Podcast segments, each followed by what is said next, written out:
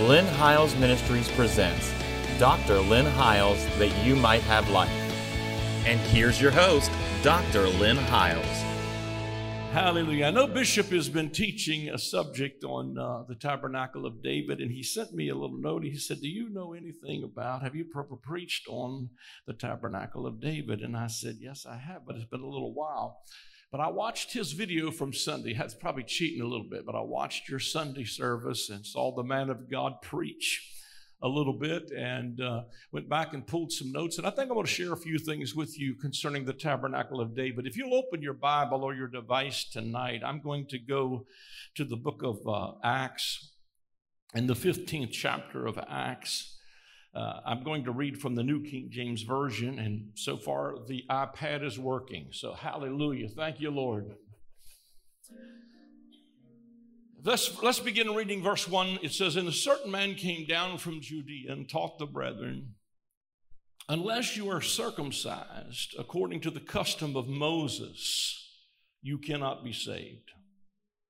Therefore, when Paul and Barnabas had no small dissension and dispute with them, they determined that Paul and Barnabas and certain others of them should go up to Jerusalem to the apostles and elders about this question.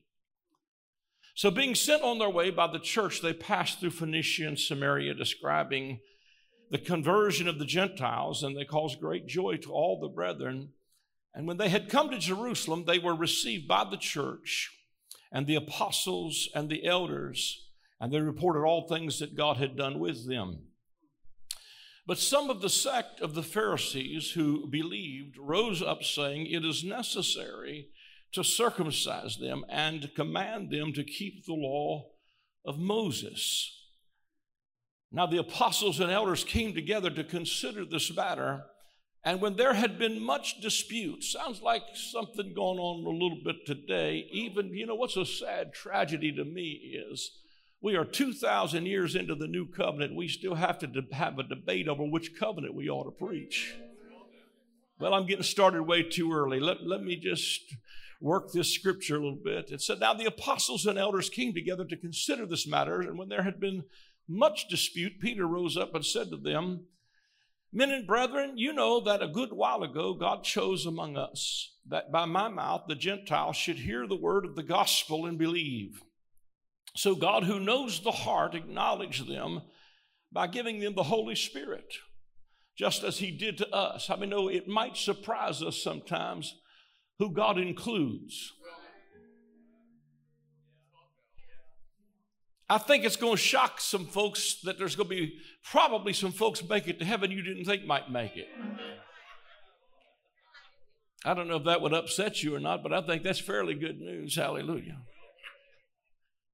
How many know God knows how to jump out of your theological box because He was including some folks here they didn't think was insiders? Who didn't act like them, smell like them, look like them, talk like them. But that God would choose among us that by the, my mouth the Gentiles should hear the word of the gospel and believe. So God, who knows the heart, acknowledged them by giving them the Holy Spirit, just as He did to us, and made no distinction between us let that settle down a minute. And made no distinction between us and them, purifying their hearts by faith. Now, therefore, why do you test God by putting a yoke on the neck of the disciples, which neither our fathers nor we are able to bear? But we believe that through the grace of our Lord Jesus Christ, we shall be saved in the same manner as they. Then all the multitude kept silent and listened to Barnabas and Paul declaring how many miracles and wonders God had worked and worked through them among the Gentiles. And after they had become silent, James answering said, saying, Men and brethren, listen to me. Simon has declared how God at the first visited the Gentiles to take out of them a people for his name. And with this, and, and with this, the words of the prophets agree, just as is written, and after this I will return and will rebuild the tabernacle of David, which has fallen down, and I will rebuild its ruins, and I will set it up so that the rest of mankind may seek the Lord, even all the Gentiles who are called by my name.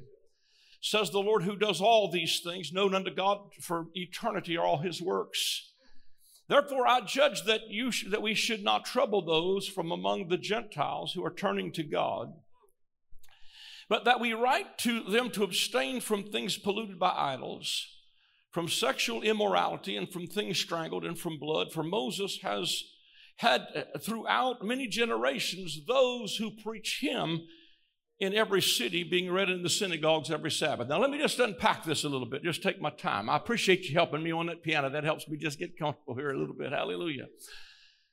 But how many know that really what is happening here is God has jumped out of their theological box. You know, people go cr- through crises of faith when God don't act like they think he ought to act like. Like he's subject to what we think he ought to do. And so we think we're going to manipulate him by being mad at him if he don't act like we think we ought to act. Come on, somebody. I don't know if you ever thought about this or not. Let me not chase too many rabbits here tonight, but I thought about John the Baptist recently, who was going through a crisis of faith. I many know John the Baptist was probably one of the most pivotal characters in human history because he announces the Lamb of God. In John chapter 3, when Jesus is coming down over the bank of the Jordan River, John the Baptist goes right there, ladies and gentlemen is the Lamb of God who takes away the sin of the world. Now, how many know if when you're up under the anointing, you feel like you're 10 foot tall and bulletproof? And you'll declare some, come on, preachers, help me a little bit. You, you, you get up here under the anointing and you feel like you're 10 foot tall and bulletproof, and you get back to the hotel room and you think, my God, why'd I say all that? And your wife might say, yeah, why did you? And if you decide to say it next Sunday, take the offering first. But here's John boldly declaring there's the Lamb of God. But the night before they're going to chop his head off, he's having a crisis of faith. Because it's easy to preach stuff when the crowd's shouting. But when it don't look like you think it ought to, he's shook in his faith and he's going through a moment of a crisis of faith. And he says to his disciples, by the way, let me just say this to you. When he said, There's the Lamb of God who takes away the sin of the world, many of John's disciples begin to follow Jesus from that time on. Good move. That's right. How many know if your leader just said, There's the guy we've all been waiting on, the best thing you do is follow that guy you've been waiting on?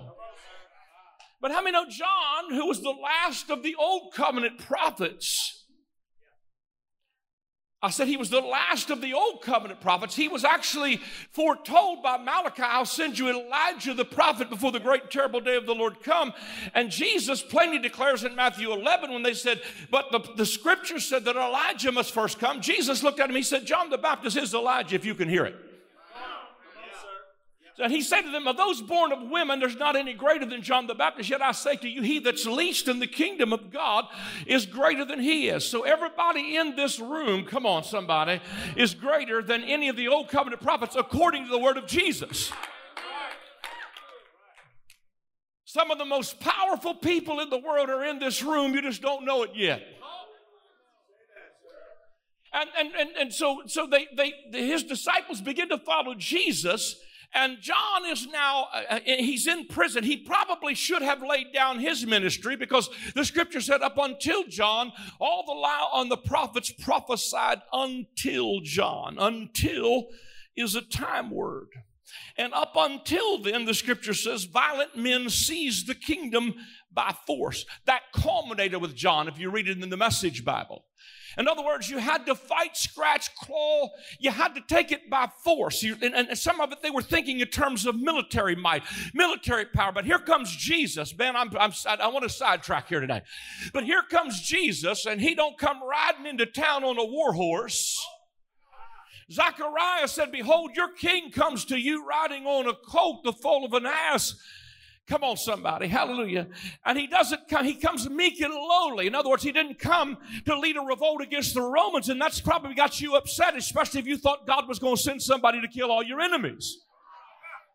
So your preconceived idea of what you thought he was going to do is not panning out like you thought it was going to pan out. I feel the preacher in here tonight. Hallelujah. And now here's John the Baptist the night before they're going to chop his head off, and he's not real sure. Just to, in other words, I'm willing to die. I don't know how y'all feel about this, but I'm willing to die for it if I really know it's real, but I got to really know. And he said, Go ask him. Are you the one, or should we look for another? See, even men of God have crises of faith. That ought to help somebody in here. Even sometimes your faith might get shaken of what you thought God ought to do. And you would think J- Jesus would owe John the Baptist a straight up answer. You would say he would just go say, just go tell John, yeah, I'm the guy you've been looking for. But he doesn't. He said, go tell John, the blind see, the deaf hear, the lame walk, and the poor have the gospel preached to them. In other words, go tell John you were looking for the Malachi version of me. You were looking for me to come like refiner's fire and burn up everybody and kill all your enemies, just kill all the people you don't like. But now that I didn't come like I came in the Isaiah version, don't you remember, John, that the first message I preached in the midst of chaos wasn't doom and despair and the sky is falling? In the midst of chaos and Roman occupation, he stands up and says, Go get me the book of Isaiah. And he found the place where it was written, The Spirit of the Lord God's upon me because he's anointed me to preach the good news to the poor, to set at liberty them that are bruised, and to declare the year of the favor and Jesus started preaching favor in the midst of chaos.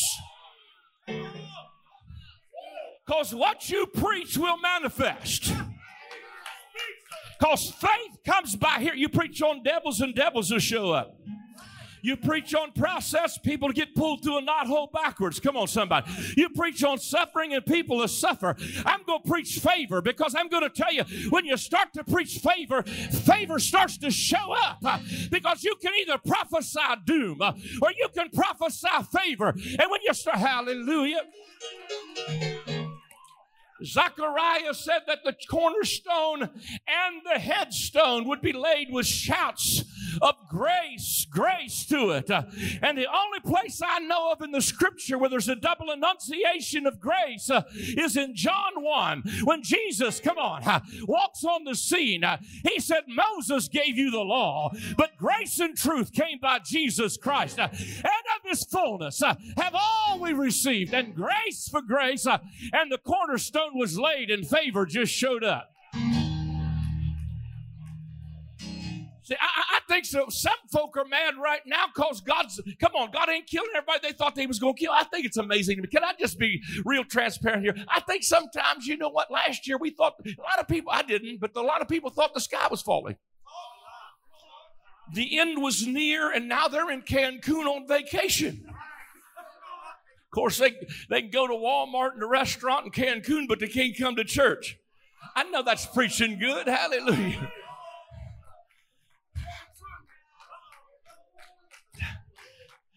That might be hard for some pastors to say, but I'm a traveling ministry. Hallelujah. I can see what goes on. Somebody said, This is 42 years of full time traveling ministry for me. Somebody said, You never pastored. No, I've seen how they treat you guys.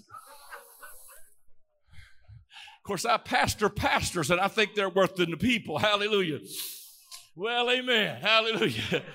But the reality of it is, is that God was doing something here in Acts different than they were used to. Gentiles were getting filled with the Holy Ghost. Peter is on a rooftop and he don't know what God's about to do. And God shows up and says, listen, man, there's somebody about to stop, knock at your door. And he shows him a, a sheet knitted to four corners, let down. It was all manner of four-footed beasts and creeping things. And God said, Rise, Peter, kill and eat. And Peter said, Lord, not so. I'm a good Jewish boy. I have never tasted a pork chop or sausage gravy. So y'all don't want to help me preach tonight, but if you're going to preach the law, you got to preach all of it. You can't just preach the parts of the law that fit your culture and call it the gospel. I don't know about you, but I'd have, I'd have hated, I'd have hated been the guy that came to the Jerusalem church two weeks before they had this big meeting I'm talking about tonight over circumcision. Because two weeks prior, you might have been sitting there going, I wish y'all could have had this meeting a couple weeks ago. Ouch! Come on, somebody. But see, that's how I think some of us are who've been in religion all our lives, is we got here a couple of weeks late uh, and we bear in our body the marks of religion that have cut on us. When Paul says, Beware of dogs, beware of the concision, he was not talking about some people you don't know. He was talking about the cutting group, the concision group, the people that wanted to circumcise in your flesh and go back to the law of Moses. You know, here's, here's the deal. You know, the, I love the book of Acts because it's really a transitionary book. It's these apostles figuring out what goes, what stays. God ain't acting like he's supposed to. Because Pete said, man, he's standing here in this Jerusalem council with his buddies who you don't know if they're going to ask you back to preach if you tell them what God did down there. Because Peter goes down to the house of Cornelius after he sees this vision, who is an Italian, and he went down and preached Jesus. He didn't lay hands on them. He didn't run no prayer line, and the Holy Ghost fell on them, and they started talking in tongues. And when he get back up here to the Jerusalem council, he's like, I, I, oh, I don't know. All I can tell you guys is, I preached Jesus. Holy Ghost showed up. I didn't give it to him. God gave it to him. They started shundai who come and who am I say? Come on, somebody. These dudes started getting filled with the Holy Ghost. Come on, I can remember growing up in classical Pentecost under a whole lot of legalism when God started uh, saving hippies and filling them with the Holy Ghost and started saving Catholic people. Come on and not only saving them, but filling them with the Holy Ghost. And they had what, come on, we called head levelers and makeup on their Jezebel face. You know, that's what we called it. Hallelujah. And God had jumped out of our theological box, and Catholics were talking in tongues. God jumped out of our theological boxes. I, I, sometimes think, who do we think we are to limit what we think God can do and where He can do it at? Because I know there's some chaos in the earth right now. But see, chaos is the end of what's not working anymore, but it's also the birthplace of change. And I believe God is hovering and moving over the chaos because He wants to bring some change in the planet and He wants to bring it even into the house of God and see a move of God where we see the glory of the Lord and the presence. See, what the tabernacle of David is about is now it involves praise and worship. Now, I, uh, I, I, praise and worship is, is involved in it, but we're going to talk about what brings the praise in a minute. Because most people put the emphasis on the praise and worship, and, and that's a powerful, powerful emphasis. But I want to talk a little bit about what brings that praise in just a moment. But what they were doing was bringing glory back into the house of God. They had lost the ark or the chest of the covenant, and it had gone down to the house of Dagon. I almost want to say Dagon. Dagon it. the Dagon thing's gone. Dagon it, the glory's gone, and nobody noticed. Except when the ark went down to the Philistines.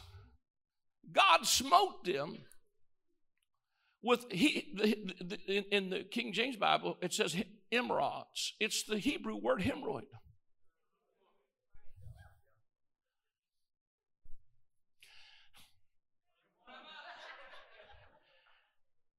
Cause see, hallelujah. See, because when when when when when the ark shows up, among the uncircumcised Philistines. They get hemorrhoids and then rats are released and they get bubonic plague because sometimes when you start preaching favor, it's like a pain. Well, I don't know how to say it here with the right Greek word here. It's like a pain in the wrong place. What I love is when they got ready to send this ark back up to uh, the house of God, they made a golden hemorrhoid, five of them, and five gold mice. I, I got to wonder what this thing looks like, man.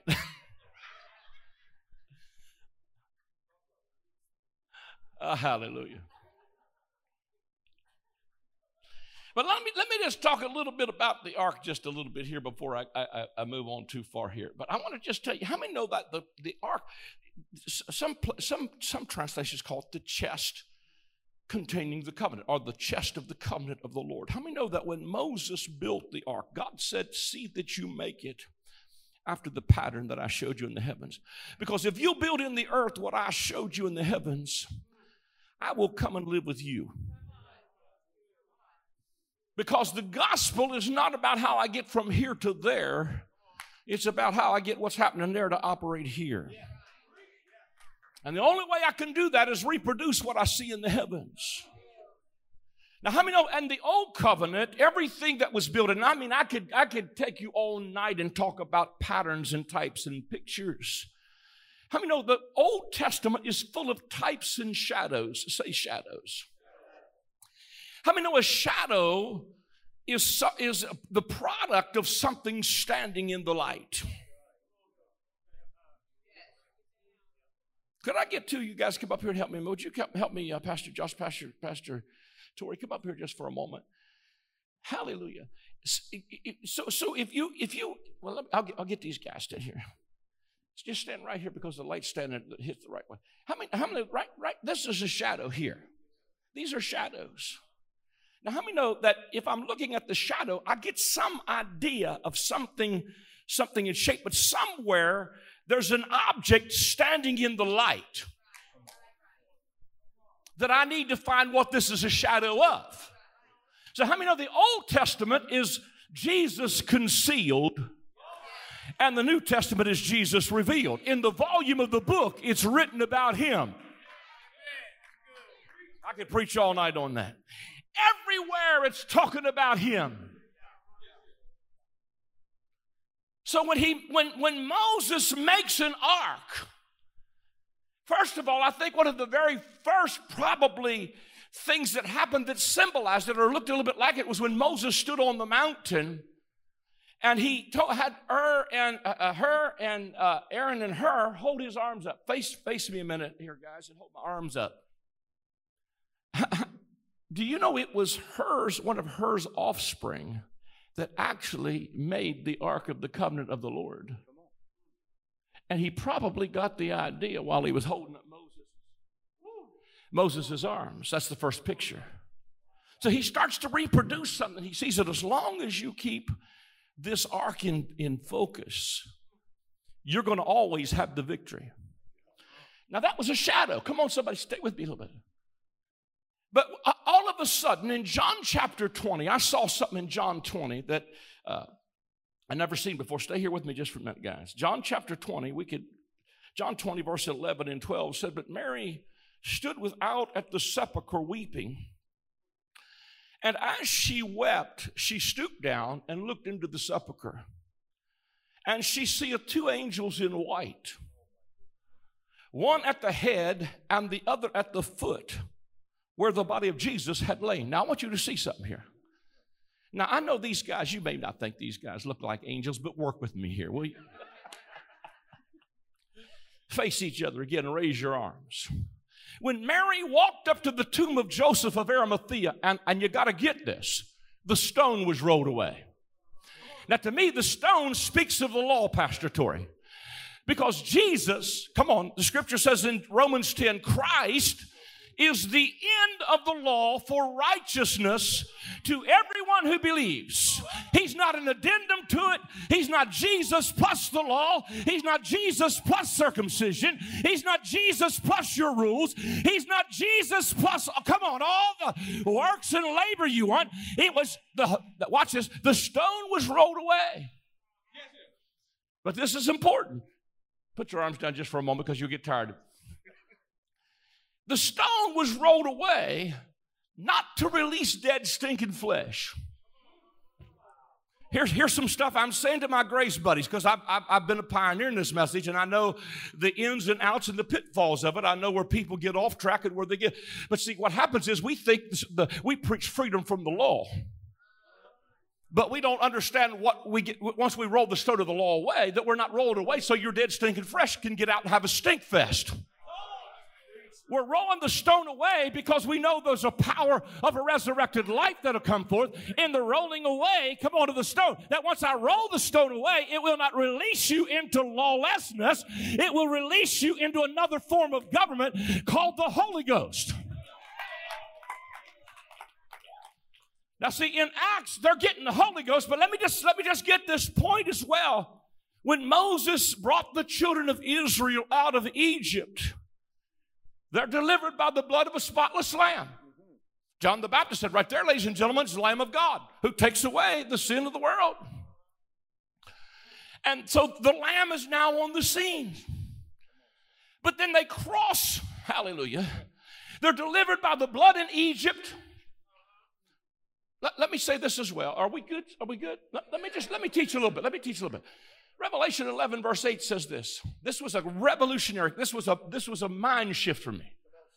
Revelation 11, verse 8 said, And their dead bodies, talking about the two witnesses, which I believe symbolizes the law and the prophets, Moses and Elijah, their dead bodies shall lie in the street of the great city, which is spiritually called Sodom and Egypt, where also our Lord was crucified. Now, if you've ever read that scripture, you read over fast, you don't, it don't dawn on you. Our Lord was not crucified in Sodom or Egypt. Thank you for that thunder, amen. Our Lord was crucified in Jerusalem. But the Holy Spirit said he was crucified in the city which is spiritually called Sodom and Egypt. So for the first time, I begin to think Egypt was not what I thought it was. Because I thought my exodus from Egypt was me leaving the bondage of the world, and it can include that. Don't, don't misunderstand me. But what he was talking about was the bondage of an old covenant system that made you a slave and not a son. So he was talking about a, listen, there is an Exodus paradigm all through the New Testament.